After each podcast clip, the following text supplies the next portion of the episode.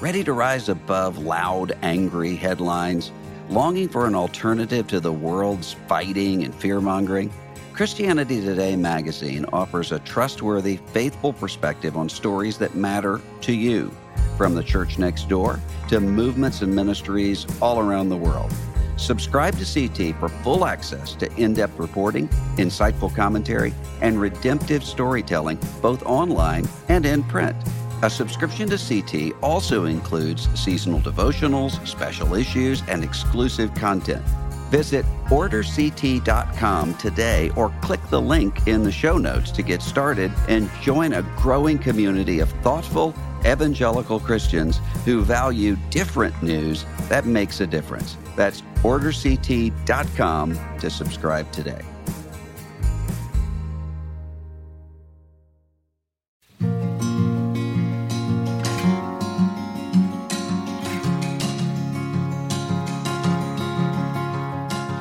Hello, this is Russell Moore, and you're listening to Signposts.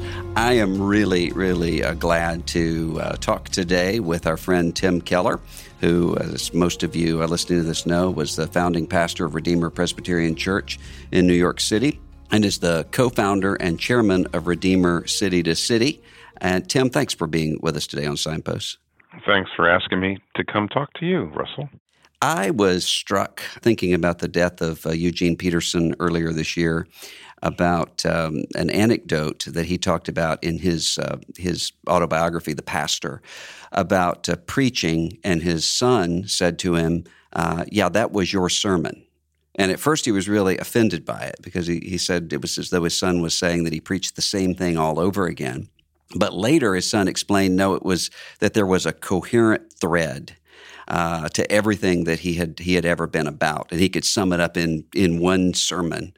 If you thought about your own life, how would you describe your sermon? The core of what it is that, that you have had to, to say to the world. How, how do you think you would describe that? Oh, I don't know. I mean, I, by the way, I, I do think that's true. By the way, that most most preachers have. Well, actually, I used to say most preachers have two or three sermons. Mm-hmm. Uh, there are two or three main messages, and there's a tendency for them to get there pretty quickly. I, I would say a bad preacher is somebody who starts with a text and gets to one of their three messages almost immediately mm-hmm. and doesn't really let the text completely uh, control the sermon. So, uh, and I, I think if you are a better expository preacher, you don't always end up saying the same thing. But in my case, it would probably be um, you know, grace renews nature, which is Bavinck. Mm-hmm. It's uh, it's uh, it's grace that um, uh, we're saved by, and not by our works. And it renews not only it doesn't just save us, but it actually renews every part of life, not just the soul and the spirit, but also the way in which we live. And eventually, it'll renew the, the new heavens and new earth. So I don't know. I mean, my guess is that, that that's a, that's from Herman Bavinck. That idea that grace renews nature mm-hmm. is probably a good summary of it. I think. Uh, so I'll, I'll, leave it with that. Nobody's asked me that, mm. so congratulations, you get a cigar. it's not it's not a normal question, so that's my best answer. I think. Okay. Well, I, I can't use the cigar, but I'll give it to a Presbyterian friend. No. I think. That's right. That's right. I, would, talk today about uh, talking to secular people. Uh, you, of course, have been involved in that in a variety of ways, not just in terms of preaching in New York City, but also in your writing, as often directed toward uh, secular or secularish or secularizing uh, sorts of people with, with Christian witness. I've found that a lot of people that I talk to who are Christians simultaneously don't take secularization seriously enough. So they think if we just do the same thing more, uh, this will yeah, reverse itself. That's right. And right. that they take it too seriously in the sense that they think there, there's really nothing, there's no way for me to speak to or to connect with uh, people in my in my community who don't have a, a religious background. How how should we start, sort of for for everyday, regular Christians who would say, I really don't know how to have a massive apologetic answering every possible scientific or philosophical objective. What would you say to them to just sort of get them working toward engaging with, with more secular people with the gospel? Um, well, I think Christians too quickly think that evangelism is answering people's questions. So, mm. what about evil and suffering?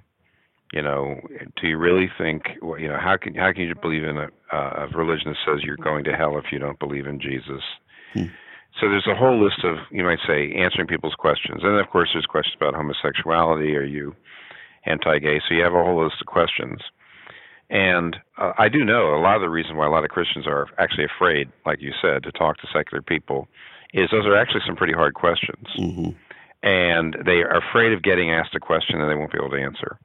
And, um, you know, Michael Ramsden, who's um, with Ravi Zacharias Ministries, he actually does say that the reason why people don't open their mouths, especially with secular people, is they're, they're, they're, they've, got a, they've got a couple questions that they know they're going to get asked, and they're afraid – to get those questions because they don't know how to answer them. Hmm. And I think I think work. It is true that you do have to equip Christians. There are good answers to those questions, but I think you have to start further back with secular people in relationships, not in meetings, not in public meetings where you get up and speak. And even though I do that all the time, that's what I like to do. Yeah. But with secular people, you have to start back before you, frankly, before you answer their questions, you have to question their answers hmm. because they have answers which they don't think of as faith answers, but they have faith answers to the questions of what's how do you find meaning in life? How do you get satisfaction? Uh, how do you get a stable identity? What's the basis for working for justice? Mm-hmm. You know, what is our hope? So you can't live without meaning, satisfaction, freedom, identity, justice, hope. You can't live without those things. And there is no scientific answer to those questions of how you get those things. Any these operating answers to these big questions of what's your meaning in life, they're faith, they're based on faith. Hmm. They're they're at least quasi religious, even if you're not institutionally religious, and they actually generally don't work. The way in which secular people get their meaning in life it gets totally destroyed by suffering. Uh, actually, everybody, like Christians, Muslims, Hindus, everybody, uh, every religion does a better job of equipping its members to deal with suffering because it gives you a meaning in life that suffering can't hit. Mm. Whereas secular people don't have that. So you see what I'm saying is is what you really need to do with secular people is you need to know them as friends. You need to be patient to really get to know them kind of friends organically, not in bringing them to meetings where they you know, are going to get apologetic presentations. You need to know them as friends, and as you're moving through life with them, you start to question their answers. Say, that doesn't seem to be working for you and be able to talk about the different resources that Christianity gives for meaning and identity and that sort of thing. We're not actually good at that either. Yeah. But I, I, I'm saying that you start further back with secular people. You start in more relational situations rather than you know preaching in public presentations. And before you try to answer their questions, you question their answers. Hmm. So that's a little bit of a long answer to.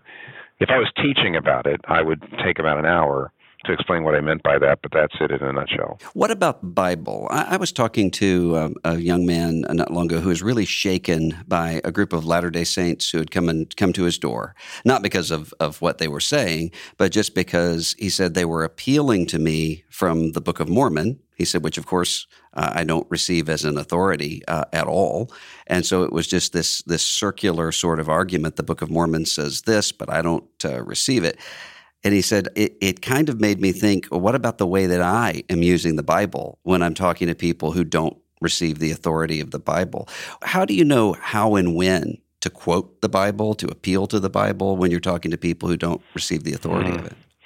Well, like, um, I think you should be careful. I mean, uh, if you look at the you look at the audience adaptations in the speeches of Paul in the mm-hmm. Book of Acts, when he goes to a synagogue where you have both Jews and God fearing Gentiles who believe in the authority of the Bible, his gospel presentation is an exposition of Scripture mm-hmm. because they already respect it. But when you go to Acts 14 and Acts 17, when he's talking to pagans, he doesn't start with Scripture. He actually questions their answers. He he finds uh, he does what has been called presuppositional apologetics, where he's looking at their assumptions, their presuppositions, which is just a fancy word for your faith assumptions about life, and questioning their whether they work, whether they're consistent. So he actually talks to them about their own beliefs and shows the problem and then gets and says, well, here's the solution in Jesus Christ, and then you bring in Jesus as the scriptures present him. Mm-hmm. So uh, I have to say, one year, I won't say where this is. One year, I did a uh, I did a, a, series of evangelistic talks, evening talks. Uh, Christian students were bringing their non-Christian friends. They asked me to start with scripture and do expositions, which I did. They were evangelistic, but I started with the scripture. I read the scripture. Three years later, I came back into the same series, but I asked them, "Would you please let me start more where they are from with their issues, and then bring in scripture later?" Mm-hmm. Uh, it's still an evangelistic talk and when I did that, they actually there was actually a bigger response to people who who said they'd come on to the follow-on course. I'm going back to doing doing it again the third time, Russell, and this time they still want me to start with scripture, mm-hmm. and I'm going to do it. Probably because I'm not to- I am not dogmatic about this. Um, but when I I feel like you know partly because I'm I believe in predestination. Mm-hmm. I I'm not afraid I'm ever ruining anybody's salvation by mm-hmm. My method. But I actually think it's better not to start with Bible verses for people that just don't believe it. I do think, by the way, there's better stuff, there's better apologetic material for establishing the reliability and the trustworthiness of Scripture than there's ever been in my lifetime. Hmm. There's what makes you say that? You let, well, I think there's some good books. I mean, look, for example, uh, the Richard Bauckham stuff. Mm-hmm even his little you know nobody knows about this you know uh, oxford university press puts out something called a very short very short introductions. Yes. And Bauckham wrote a very short introduction to jesus. Uh, it's like a hundred pages something like that. It's an oxford university press.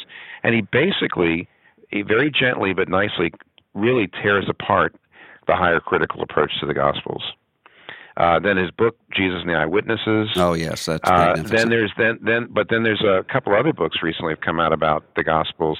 Even Robert Alter, you know Robert Alter oh, who yes. wrote The Art of Biblical Narrative. Yes. Well, there was a New York Times magazine article about him. He's 81 years old and he's now come out with his magnum opus, which is a complete translation and commentary mm-hmm. on the Bible.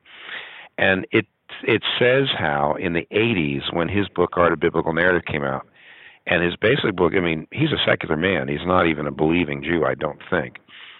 He's Jewish, of course, and he's a, an expert in, in Hebrew narrative. But his basic point of the book is that the Bible is a co- every Old Testament book is marked by coherent artistry, mm-hmm. unobtrusive but coherent artistry. It's not a bunch of it's not a mishmash. It's not a whole bunch of kind of incoherent, contradictory things that were all stuck together by an editor. And it the the article mentioned that back in the 80s, if you were an Old Testament scholar and you read Robert Alter, you couldn't tell your advisor right. you were reading him right. because he was too positive about the Bible. I, all I know is I, I would say that over the last 30 years, there is more really high level scholarship that says, guess what, you can really trust this. Mm-hmm. So if you give me if you give me some time to talk to a secular person about the scripture, I think I can make a better case than I ever could, even say 20 or 30 years ago. But I don't know that I would just start spouting verses at them. No, because Paul doesn't. I mean, I can show you from the Bible he doesn't start with expository preaching for uh, for evangelism. So, so would you know think I'm that, getting you in trouble. No, no. I, would, would, you think that that uh, D. Martyn Lloyd Jones, not in terms of the way that he did it, but the basic structure of having a sort of a Sunday morning teaching through the Bible for Christians, and then an entirely different uh, Sunday yes. night sort of for, for non Christians, that that's something that we should do more of? Oh, I like that. Yeah, well, I'm a real student of Lloyd Jones on that. And uh, as, as you know, Lloyd Jones started every single, if you get here recording, he started every single sermon saying, I should like to call your attention this morning mm-hmm. to the words of the Apostle Paul in 1 Corinthians or he said, I should like to call your attention this evening to the words of the book of Amos, and, and then he would read it. And if he says, I should like to call your attention this evening, it's an evangelistic sermon. Hmm. If he says, I should like to call your attention this morning, it's an edification sermon. But he, he, he strictly said the, the evening sermon was not what you and I would call an apologetic evangelistic talk. Mm-hmm. It was he, what he did was he preached the gospel both morning and evening, but in the evening he privileged non-believers as the audience knowing that this would also edify the believers present. Mm. And in the morning, he privileged the believers who were present, knowing it would actually evangelize the non believers who were present. But he privileged one audience over the other. And it was brilliant, I think. Uh, and uh, whenever somebody asked him, "Do you ever do evangelistic services at your church?" he said, "Yeah, every Sunday night." Mm. But he did know it wasn't it wasn't a it wasn't for you know super skeptics who were going to ask a bunch of questions. It was for people, I, from what I can tell, who are on their way. They're kind of moving in that direction, uh, and there are a lot of people who would show up, be kind of skeptical, but of course he was such a great speaker mm-hmm. that drew you in. Then they come back, and over a period of five months, ten months, a year, they would find themselves moving toward belief. And the evening was the place to go for that. Yes, because I imagine you could pretend to be a Benjamin Franklin at a George Whitefield uh, rally, but but you're really seriously considering what's what's taking place a little bit at the time. Yes. One of the things I've found with uh, with sort of the generation in which we live right now with evangelical Christianity is that there's kind of an overreaction to the old hyper programmed sort of here's the tract, here's the way to go through it to, to lead someone to Christ. So that I meet a lot of people who understand what it means to build relationships with secular people. They understand how to, to equip themselves in terms of apologetics, but they just can't ever get to here's what the gospel is repent and believe the gospel.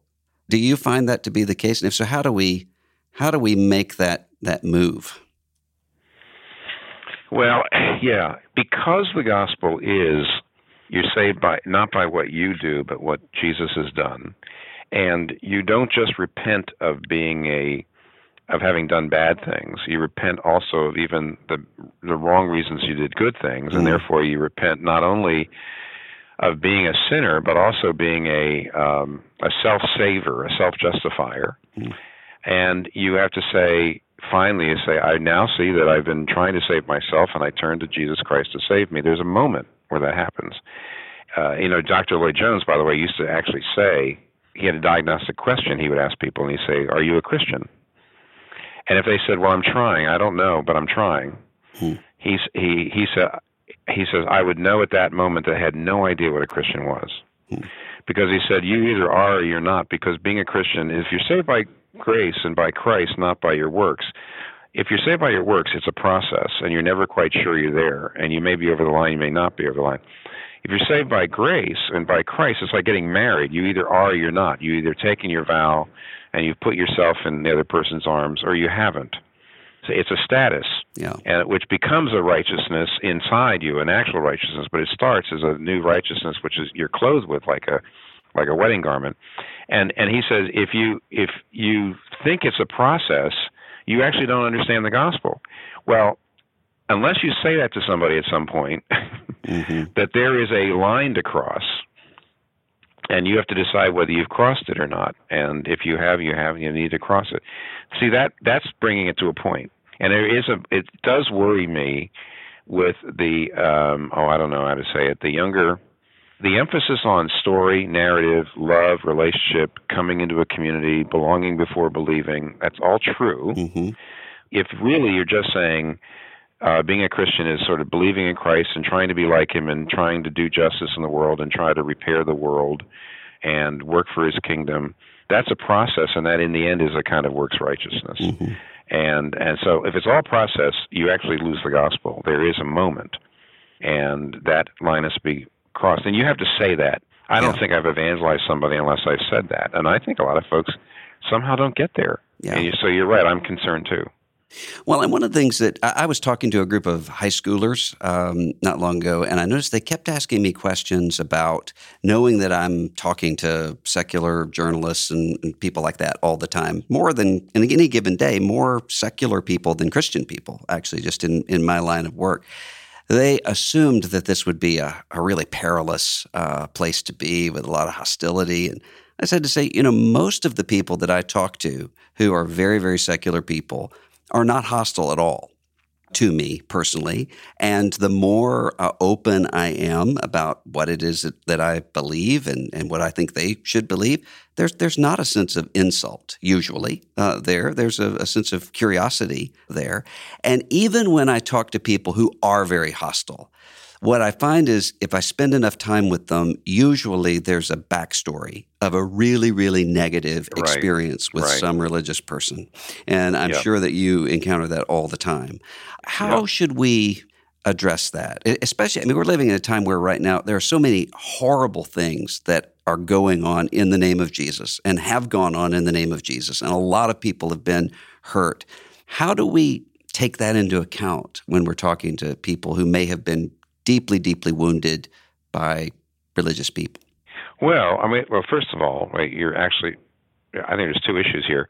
The reason why those young people are surprised is they don't do face-to-face stuff. They do stuff through social media. Right, right. And there is no doubt that even the most hostile person on social media, if you're actually sitting in a room and talking, you're just not going to say the same inflammatory things. It just doesn't That's happen. true. It just doesn't happen. It's just more. It, you- it, ju- it just turns the temperature down enormously. And then, if you are willing, and this is again where I've heard other people say, if somebody says they have an objection to Christianity, before you answer it, you need to say, I really will answer. I am not dodging that at all. I'm going to get back to it, but I'd love to know why that question matters to you. In other words, what you end Mhm. up doing is you get a history of where the question came from. And so, by the way, let me give you a quick example. If somebody says, you know, why would God allow such evil and suffering? I need to know whether this is a 25 year old graduate student who's uh, in philosophy and wants to kind of pick your brain because they're doing a they're doing a, a paper on theodicy, right? hmm Or whether it's somebody whose uh, uh, five year old child just died of a brain tumor. See, I want to know. Yeah. I want to know what's behind it because I can't even begin to answer. And if the first, if it's the first, then I can be a little more direct and heady, and Mhm. like kind of you know you know uh, get back and do the philosophical thing. But if it's somebody who's just experienced tragedy, I just need to slow down yeah. and not start to defend God at all, and start to listen. hmm And so uh, that does not happen on Twitter. Right. It just uh, it can't happen on Twitter, and it can't happen on Instagram, and it can't happen on YouTube. It just doesn't happen. So what you have to say to young people is, you would be surprised at how much the temperature goes down, and how once you find out the person's really been hurt by some other religious person, how you're able to diffuse that to some degree by actually just showing sympathy, hmm real sympathy. But that only happens face to face. Hmm. You and I were talking one time at a Gospel Coalition Council meeting, and then later you gave a, an address about it just to, to those of us who were there. But I, I think about it all the time about this idea of moral ecology.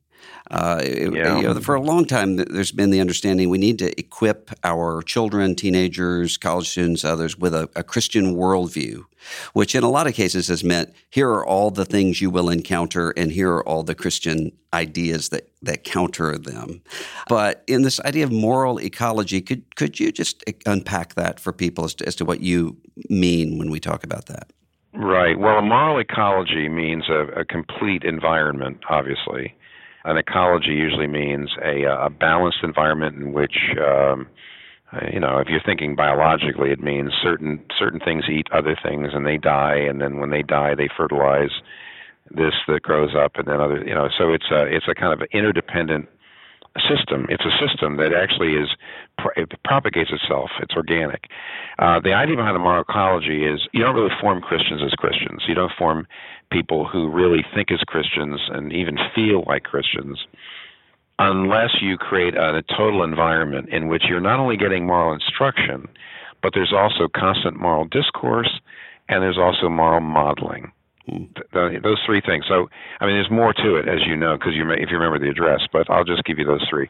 Moral instruction is where somebody says you study the Bible and it says you lose yourself to find yourself. Uh, that uh, you must take up your cross and follow me. You you uh, you must put me 1st Mhm. and, and not your own. Okay, so you study that, and there it is in the Bible, and that's discipleship. But then moral discourse is what does that look like, and also uh, in, in daily life, uh, and also uh, how do you uh, how do I process all the messages the culture is giving me? Know, so for example, let me just give you an example. If I was doing moral discourse with young people and they were talking about things they saw this week, I would say that's interesting. So, for example, uh, somebody was t- talking about the fact that uh, Glenn Close won the Golden Globe for Best Actress, and for her movie The Wife. And the movie is basically about a woman who sacrifices for her husband's career and in the end is all unhappy. And then she says at the Golden Globe when she gets it, she says, "My mother, when she was 80, told me I sacrificed for my family and I have no, I had no accomplishments of my own." Hmm. And and and then she yelled, and people I think you know clapped and says, "We cannot do that for anyone. Women, we have to get our own fulfillment. We can't sacrifice for a family." Um, it's and then uh, lately, a lot of people have been contrasting the two Mary Poppins movies. Mm-hmm. The 1964 Mary Poppins movie was with Julie Andrews and all was all about the fact that you had a man who was obsessed with his career in the bank and and he was losing his family because he was putting his career ahead of his family and the whole message of the thing was he had to sacrifice his career in order to really get his children back. He had to say, I I can't work this hard. I have to provide for my family, but my family is more important than my career. Hmm. Relationships are more important than my career. That's the whole message. Exactly the opposite of what Glenn Close said. Hmm. And so what I would do with kids is, is in moral discourse, I would say, go watch the Mary Poppins movie, which I'm sure you can get, you know, for two ninety nine on YouTube or something like that, and then look at what Glenn Close says and says it is possible for a woman to be oppressed. It is definitely possible for a woman to be abused and emotionally kept down. But but how does that narrative work in light of this story? So you let them compare stories. That's moral discourse. That's Mm-hmm. not you see. And the moral model obviously is they the young people have to have to see uh, Christian character modeled in front of them. Hmm. And if you have an environment like that, then you form Christian character. But if you just simply have a youth group once a once a, a week and a and church once a week, and then they spend eight hours a day on social media in which they're they're being um, completely immersed in the narratives of the culture, and they, there's no moral discourse that helps deconstruct those things and helps them understand a, def- a better way. You don't have a moral ecology, and I do think that that uh, the the world has an ecology for our kids. It's a total environment. It's art, it's theory, it's slogans, it's everything, and all we have is a is bullet points on a blackboard or on a whiteboard uh, once a week or twice a week. We don't have an ecology, so that's that's what I mean by that. So it seems to me that there are a number of things that would have to change. Uh, but one of those things would be sort of just the way we see our, our task. But the other would, frankly, be logistics and just time uh, in terms Yeah. of time spent together as a body. I think that's true. It also does mean though you have to have how do I say it. Sorry, here goes another word. Um, maybe we do another podcast on this. Or James D- Davison Hunter, our mutual Mhm, friend, yeah. you know James, right? Mhm. He would say we also Christians don't have a, a cultural economy, Mhm. and a cultural economy is you've got people in the academy, you've got people in the arts, you've got people in journalism, you've got people in in uh, business, and what they're doing is they are actually they're doing really top notch scholarship. They're doing top notch uh, stories. There, there's plays that are being produced. There's and, and they're not necessarily a Christian, which at the end the person accepts Jesus into their heart, but rather the the, the non individual. You know, it's a worldview that's not based on expressive individualism. I mean, uh, just to to really oversimplify, Mhm. on the left you've got an, make an idol out of individual freedom. Mhm. On the right, you're making an idol out of the nation and the blood, the race. Yeah. In other words, you're ma- either making an idol out of the collective or the individual. And of course, God has got to be supreme. And when you God's supreme, then you don't you you know you're not individualistic, but you're also not a racist. Right. And and so a a uh, a worldview that's pretty different than the modern worldview. What do stories look like there? What do what does scholarship look like there? So James would say we actually don't have a cultural economy. We don't have a lot of great movies to show our kids. We don't have a lot of great stories. You know, they're not they can't Mhm. be immersed in it because we're not producing it. So it's not just a matter of the of the church spending more time together, though. I think you're right about that. I really do think the church does have to be more of a true counter community, and we'd have to be spending more time in each other's lives. I, mm. I believe that, but it's also that that the, the Christians are not producing enough cultural artifacts for our kids to be kind of living in there. So they're actually getting all the other stories and all the other music and all the other stuff coming to them through social media. So it's uh it's a formidable challenge in mm. front of us. When I was at uh, probably, and I look back at the course of my ministry, one of the darkest times when I was just really discouraged and uh, frankly was right on the precipice of quitting, uh, I had a conversation with you that really turned things around for me and uh, gave me the encouragement to keep pressing. And as I talk to people in ministry, uh, whether it's lay ministry or, or, or, clergy, I find there are a lot of people who come to those points where they think, should I just keep doing this or, or should I quit? Have you ever had those times as you look back over your ministry where you were wondering whether you should keep doing this? And if so, what, what word of encouragement sort of kept you going? Wow. Um, well, at one level, I would say, like a lot of pastors, every every May I wanted to quit the ministry. at one level, right after Easter. and, yeah, at one level it was cyclical. That is to say, I used to have downtimes every year. It was uh, it had been a long time without a break. You know, it was not right after Easter. It was more like a month after Easter. Mm. Um, and it had been a long time, and I was very very tired. And for whatever reason, always seems to be things that would always go wrong in the church. I don't know why. It mm-hmm. just always felt like there was there was going to be a there's going to be a, a, a problem or a difficulty or something. So I would say I would at one level I I felt almost every year there would be some downtime in which I said, do I want to keep doing this? Mm-hmm. Uh, that was generally speaking, you know, my wife would be aware of that, and she would um, try to encourage me, pick me up. You know, we would, you know, she I would say I was actually say my wife would would would sense that, and and even if she was unhappy, mm-hmm. what she would know is right now Tim's the one who's kind of down, and I've just got to I've got to encourage him. I've got to you know get some people into his life that he likes being likes likes to be with, and that sort of thing. So she used to do a really good job at that. I would say I don't know whether this is what you're looking for, Russell, and maybe this is a little too much oversharing, but when my wife was really, really, really sick, mm-hmm. very sick, and we weren't sure what was going to happen to her. But this is uh, uh, over 10 years ago now. There was a place in which I thought about quitting the ministry and maybe getting another job, feeling like I can't do this. Mm-hmm. If she's going to be this sick, and I weren't, you know, wasn't quite sure. It was that was where, and I didn't have any. Here's a weird. I, I was stuck. Maybe this will give somebody hope, I guess when I was really thinking about leaving at that point, I really should have talked to somebody, but I felt stuck for two reasons. One is my wife's my best friend. Mm. And I felt like if I went and talked to somebody else about it before her, she would feel truly betrayed. On the other hand, I also felt that if I did say to her, I'm thinking about quitting the ministry because you're sick, that she would feel horrible. Mm. She would say, I'm keeping you from doing what you do best. Yeah. See? So I couldn't talk to her, and I couldn't talk to anybody but her.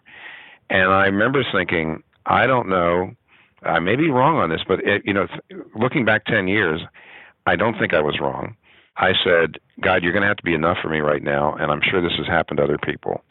Because generally speaking, you don't go through a crisis without a friend, right, or a counselor or something, right. But I really was afraid that I'd hurt the marriage, or hurt my wife, and I I did get through. I wouldn't say it's a good. I don't think that's a good model for most people. Mm-hmm. I think it has to be an exceptional situation. But you asked me. Yeah. I haven't actually told anybody about that hardly, and um, but I don't know if that encourages the listeners or not. So it was a it was a pretty tough time. Yes. Well, I'm glad you uh, persevered. Your ministry means a great deal to thousands and thousands of people around the world, and to me. And so we're really glad that you made it through those Mays and pray that you will oh, continue to do so. Thanks for, for being with me today, Tim. It's great to talk to you. Thank you, Russell.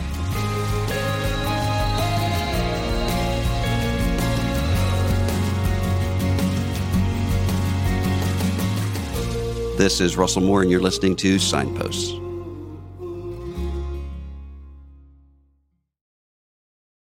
Every day, CT testifies to the reality that Jesus is alive, transforming his world and bringing his kingdom to bear.